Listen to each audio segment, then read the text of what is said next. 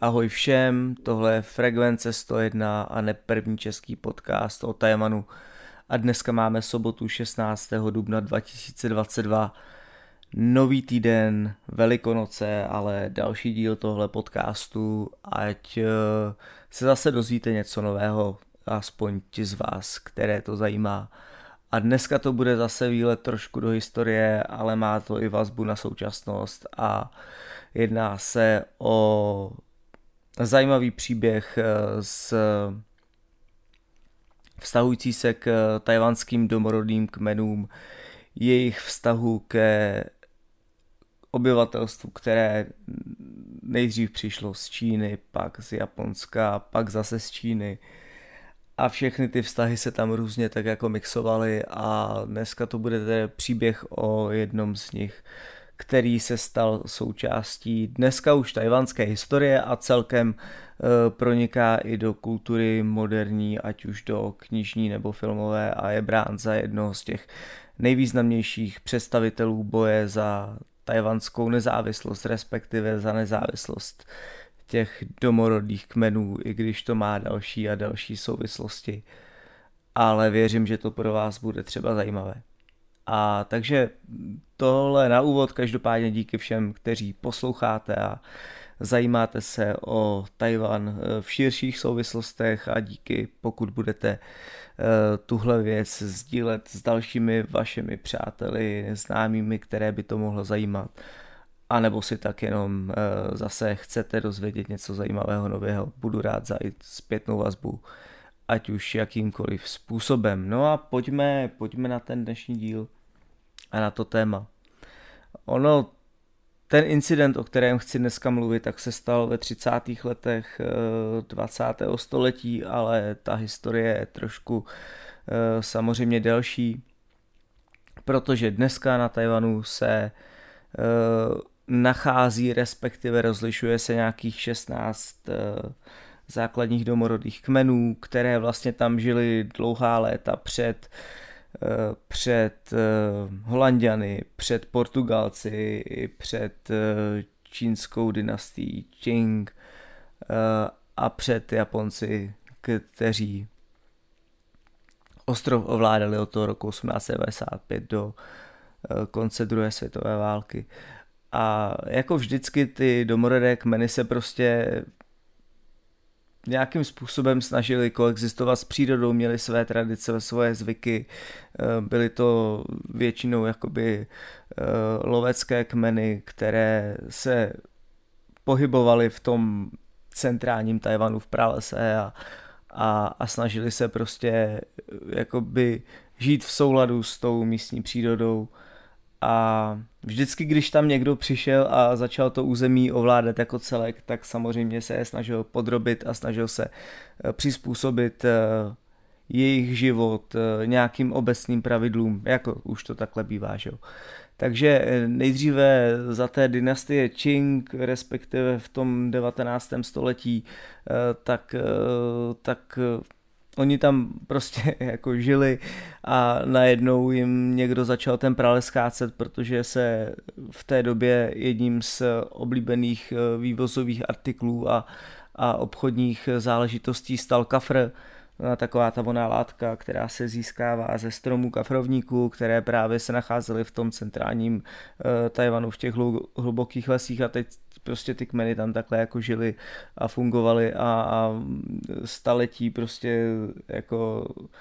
neměnili své zvyky a nehodlali se přizpůsobovat nějakým těm e, věcem, které přicházejí zvenku, a najednou jim tam prostě přišli lidé, kteří jim začali ničit to jejich prostředí a snažili se e,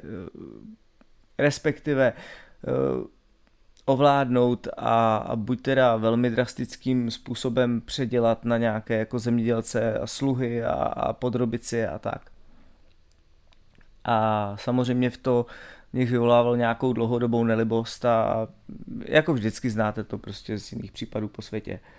No a, a když přišli osmnáct set devadesát pět Japonci a snažili se to území kontrolovat, tak se nejprve taky nějakým způsobem přizpůsobili těmhletěm historickým zkušenostem a, a následně pochopili, že to možná bude potřeba trochu jinak. A, a část těch domorodých vesnic si vzali jako za takové vzorové, které budou složit příklad, za příklad těm ostatním. A buď je se snažili ekonomicky podporovat, nebo ty nejlepší z nich, kteří se dostali třeba i na nějaké školy na Tajvanu a, a dostávali prostě moderní vzdělávání v té době, tak potom ukazovali, že jsou to ti, kteří potom budou jakoby nástupci toho svého kmene a budou integrováni do té japonské společnosti. Takže jedním z nich byl člověk, který se jmenuje nebo jmenoval Mona Rudao, což byl syn náčelníka z kmene Seediq v centrálním Tajvanu ve vesnici, která se jmenovala, nebo dneska ještě se jmenuje Wuše. A tenhle ten, tenkrát ještě mladý kluk prostě se dostal jako jeden ze šesti z té své vesnice na tajvanské školy, dostal vzdělávání. To znamená, uměl jak jazyk svého domorodého kmene, tak potom se naučil i japonsky a byl vybrán někdy v roce devatenáct set jedenáct jako jeden z těch, které, kteří se mohli zúčastnit jakéhosi výletu po Japonsku, aby mu ukázali v podstatě bohatství té říše, která Tajvan v té době ovládala, a snažili se ho nějakým způsobem ohromit a vzbudit v něm lásku k Japonsku. A on, kdyby pak jako přijel zpátky, že jo, na Tajvan, tak v podstatě touhletou eh, náklonností k novému státu, který eh, nyní vládl jeho ostrovu, tak by ovlivnil samozřejmě ty své rodinné příslušníky a, a další, a následně ta vesnice by se stala příkladem pro ty ostatní kmenové vesnice po Tajvanu, a tak si Japonci prostě představovali, že postupně ty jednotlivé domorodé obyvatele přesvědčí o jejich nadvládě a nadřazenosti a že prostě budou nějakým způsobem koexistovat. Což se úplně nepovedlo, protože, protože samozřejmě ti domorodci si stále chtěli udržovat svoje zvyky a tradice a Japoncům se to nějakým způsobem nelíbilo a docházelo ke třenicím, ke konfliktům, a kterých bylo prostě za ty roky nepočítaně, a v podstatě docházelo i k ozbrojeným potyčkám, kde byly na jedné i na druhé straně jednotky mrtvých.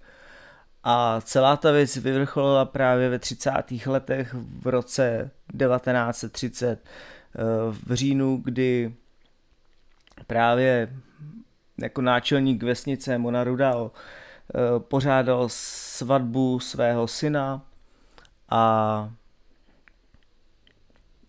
docházelo tam ke zvířecím obětem a, a pilo se víno a v podstatě takové ty tradice, ke kterým uh,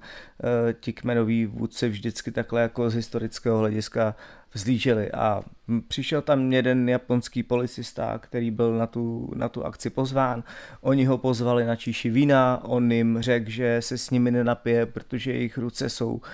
špinavé od krve těch zvířat, které tam předtím jako obětovali. Takže došlo k nějakému konfliktu, samozřejmě v tom hrál e, roli alkohol a prostě nějakým způsobem se tam poprali a jako neskončilo to nějakou jako drastickou rvačkou, ale, ale zažehlo to nějakým způsobem nějaký konflikt, který potenciálně by mohl být rychle urovnán, protože druhý den se ten náčelník Mona Rudao vydal za tím e, Japoncem a chtěl ho přesvědčit, aby ten konflikt urovnali, aby se prostě připili a aby to nechali být. Načež byl odmítnut podruhé. V tu chvíli samozřejmě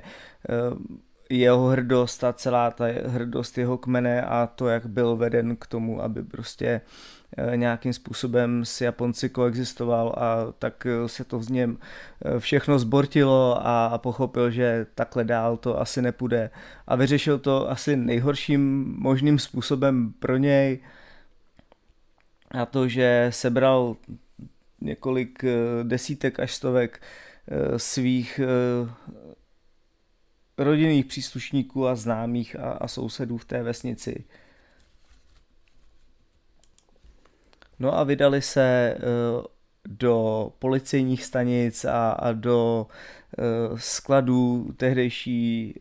tajvanské armády a ozbrojili se tam, prostě přepadli ty stanice a, a sebrali jim střelné zbraně a všechno. A následující den pak zaútočili na uh, své japonské v jejich očích okupanty a prostě nemilosrdně povraždili. Všichni, kdo vypadali japonsky, tak skončili prostě buď, uh, buď zastřeleni, anebo podřezáni, nebo, nebo prostě používali ty oštěpy ještě vlastně svoje zbraně. Takže jako velký masakr, Který, kterým vyvrcholila právě ta domorodá frustrace, a dokonce tam zemřeli i, i nějaké nějací a tajvanští obyvatelé, kteří nebyli z toho kmene, ale kteří v tu chvíli si asi jako nějakým způsobem výraz úcty k Japonsku vzali japonská kimona a prostě nebyli to Japonci. I když právě Mona Rudao řekl svým lidem, ať zabíjejí jenom Japonce a ostatní nechají být. Takže tam právě i několik Tajvanců převlečených do, do japonských úborů takhle jako zemřelo. No a japonská odpověď byla nemilosrdná, protože se to samozřejmě doneslo jak k tomu vedoucímu, nebo respektive, jak mu říkali, generálnímu guvernérovi na Tajvanu, to znamená nejvýše postavenému Japonci, který potom ještě zkonzultoval celou tu věc s japonskou vládou, nasadili na to armádu. A berte to tak, že těch, že těch domorodých obyvatel, kteří se zapojili do tohohle povstání, tak bylo kolem tisícovky, dvanáct set, a najednou prostě přišlo několik stovek vojáků a další a další, kteří vlastně nebyli členy japonské armády, ale do toho potlačení povstání se zapojili. Celkem těch lidí mám pocit, že tam bylo asi šest tisíc, takže prostě naprosto jako nesouměřitelná převaha, kdy samozřejmě Japonci kromě střelných zbraní si přivezli moderní zbraně, jako byla děla, a vytlačili ty domorodé Seediqy. Seediq je právě název toho kmene, ze kterého Mona Rudao pocházel, a vytlačili je do, do těch kopců, do pralesa, kde oni se sice jakoby ukryli, ale Japonci dostali za úkol je zlikvidovat. Dokonce se v písemných pramenech z té doby traduje, nebo se píše, že byly nasazeny chemické zbraně ze strany Japonska, a že to bylo použití nebo první použití chemických zbraní vůbec v Asii, což je, je možné, protože jsem to četl z několika zdrojů, takže to jako nejspíš bude pravda. Ale výsledek toho byl takový, že valná většina těch, těch domorodých obyvatel zemřela, polovina z nich zemřela, takže padli v boji s, s tou japonskou armádou. Uh, další, uh, další desítky až stovky lidí, včetně uh, Mony Rudao a včetně jeho celé rodiny, se schovali uh, v jeskyních, a když viděli, že je situace bezvýchodná, tak jak ženy, tak děti, uh, tak muži uh, spáchali sebevraždu, ať už zastřelením, a, a nebo, uh, nebo se oběsili na, na stromech, aby nepadli do rukou Japonců a aby si zachovali čest, a aby prostě, nebo když viděli, že ta situace je beznadějná, tak raději zemřeli, než aby se museli s nějakým způsobem s Japonci dále potkávat a potýkat. No a stejně dopadl i Mona Rudao, který se v jedné jeskyni zastřelil. Jeho ostatky dokonce Japonci v té době, kdy vlastně čistili a, a, a uklízeli pozůstatky po tom povstání, tak jeho ostatky nenašli. Ty ostatky se našly až čtyři roky později, v roce devatenáct set třicet čtyři. Byly přivezeny na tehdejší univerzitu v Taipei, která se dneska jmenuje National Taiwan University, a tam byly vystaveny pro obyvatele tak, aby je odstrašili od podobných aktivit vůči Japonsku. Další souvislo, kterou to má, tak samozřejmě jako krvavě japonský guvernér tohle povstání potlačil, ale odpor lokálních obyvatel byl tak velký, že ho nakonec odvolali a musel za něj přijít nový. A následně se už stalo to, co, co hm, už víte, že v roce čtyřicet pět Japonsko prohrálo druhou světovou válku a Taiwan připadl čínské vládě a, a Kuomintangu. A teď zase zajímavá věc, že v tu chvíli hm, čínská vláda tehdejší a vlastně i dnešní, i když dneska se ty věci trošku zase mění z toho historického hlediska, ale tehdejší kuomintangská vláda tak Monu Rudao představila jako člověka, který bojoval a brojil proti japonským okupantům a proti japonské nadvládě, to znamená ze strany Kuomintangu to byl velký hrdina. I když i během těch desítek let vlastně nadvlády Kuomintangu na Tajvanu, tak že by se těm místním kmenům dostávalo nějakého lepšího zacházení, to se říct nedá a vlastně až do dneška, až do té, když to řeknu, periody demokratické vlády, která dneska Tajvanu vládne a, a působí tam, tak až v těch posledních, dejme tomu, dvaceti letech, tak ta práva domorodých kmenů začínají být velmi, velmi akcentována a, a i místní obyvatelé jsou pyšní na tu diverzitu, která tam prostě existuje. To znamená, že tam neexistuje jenom ta čínská kultura, ale že vedle ní právě zbytky samozřejmě japonské a několik příkladů domorodých tradic a, a kultur a, a zvyků a, a existují tam muzea a podpůrné podpůrné programy, jak vzdělávací, tak třeba i turistické, tak aby když přijedete do té domorodé vesničky, tak byste měli mít možnost se dozvědět o těch zvycích, které ty domorodé kmeny provozují a, a tradice z jejich jako vycházejí. A tajvanská vláda dneska cpe velké peníze právě do toho, aby ty domorodí obyvatelé byli začleňováni a připadali si součástí, součástí současné tajvanské společnosti jako jejich významná část. Co je zajímavé, tak samozřejmě ještě tyhle ty aktivity všechny nejsou úplně dokonalé. Já jsem zaznamenal několik dní zpátky informaci, že až snad buď tenhle rok dva tisíce dvacet dva nebo v tom roce dva tisíce dvacet tři, tak ti domorodí obyvatelé, kteří nemají s čínským původem nic společného, tak budou mít možnost na, svě, na své občance si zapsat jméno v latince, v podstatě písmem, které používáme my, a nebudou nuceni používat přepis do tradičních čínských znaků, což byl vlastně zvyk, který byl, byl na Tajvanu od toho roku, od toho roku čtyřicet pět, kdy oni, když dostali nové doklady a narodili se a vlastně se jim vydali občanky, řidičáky a tak, tak museli se své jméno zapsat v tradičních čínských znacích, která, které vlastně nebyly a nevycházely z jejich tradice. Takže vidíte, všechno se mění postupně snad k lepšímu a, a všechny části společnosti v tom současném demokratickém zřízení se snaží dostat svá práva, na která historicky mají určitě nárok, ale jde to pomalu a doufáme, že nepřijde žádná další velká změna, která by zase posunula všechny věci o několik desítek let zpátky, jako se to děje v jiných částech světa. A teď nechci být konkrétní. A No a Mona Rudao je dneska jedním z tajvanských hrdinů, ať už tedy pro tu domorodou část obyvatel, tak i pro ty současné, současné čínsko-tajvanské obyvatele, když to řeknu, protože za prvé tedy se bere jako hrdina, který se snažil získat nezávislost na okupačních tradicích. A další věc, která samozřejmě k tomu přispívá, že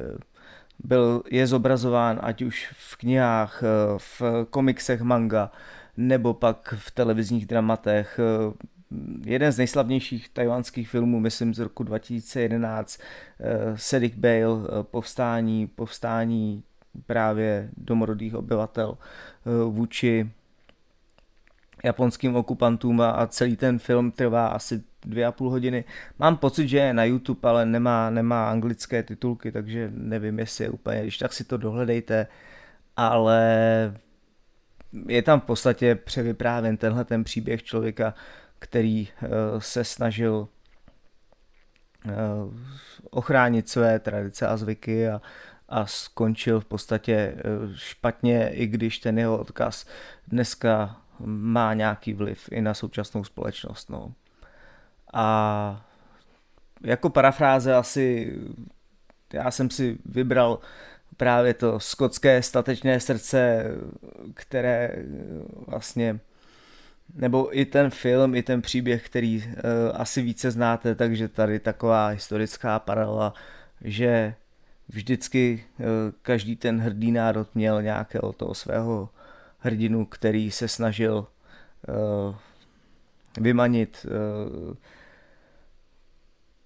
ten svůj, když to řeknu, kmen nebo rodinu nebo, nebo tu své tradice uh, pod nadvlády těch uh, ostatních, a, a